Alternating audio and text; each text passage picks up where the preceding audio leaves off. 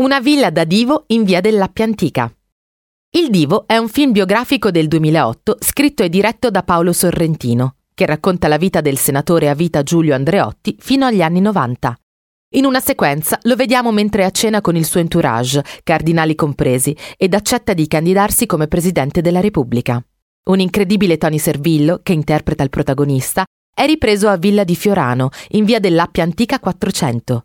L'enorme villa, solitamente sede di eventi, è stata utilizzata più volte come location cinematografica, basti pensare a Manuale d'Amore 3 o Caterinava in città, e in questo caso è l'abitazione di Paolo Cirino Pomicino.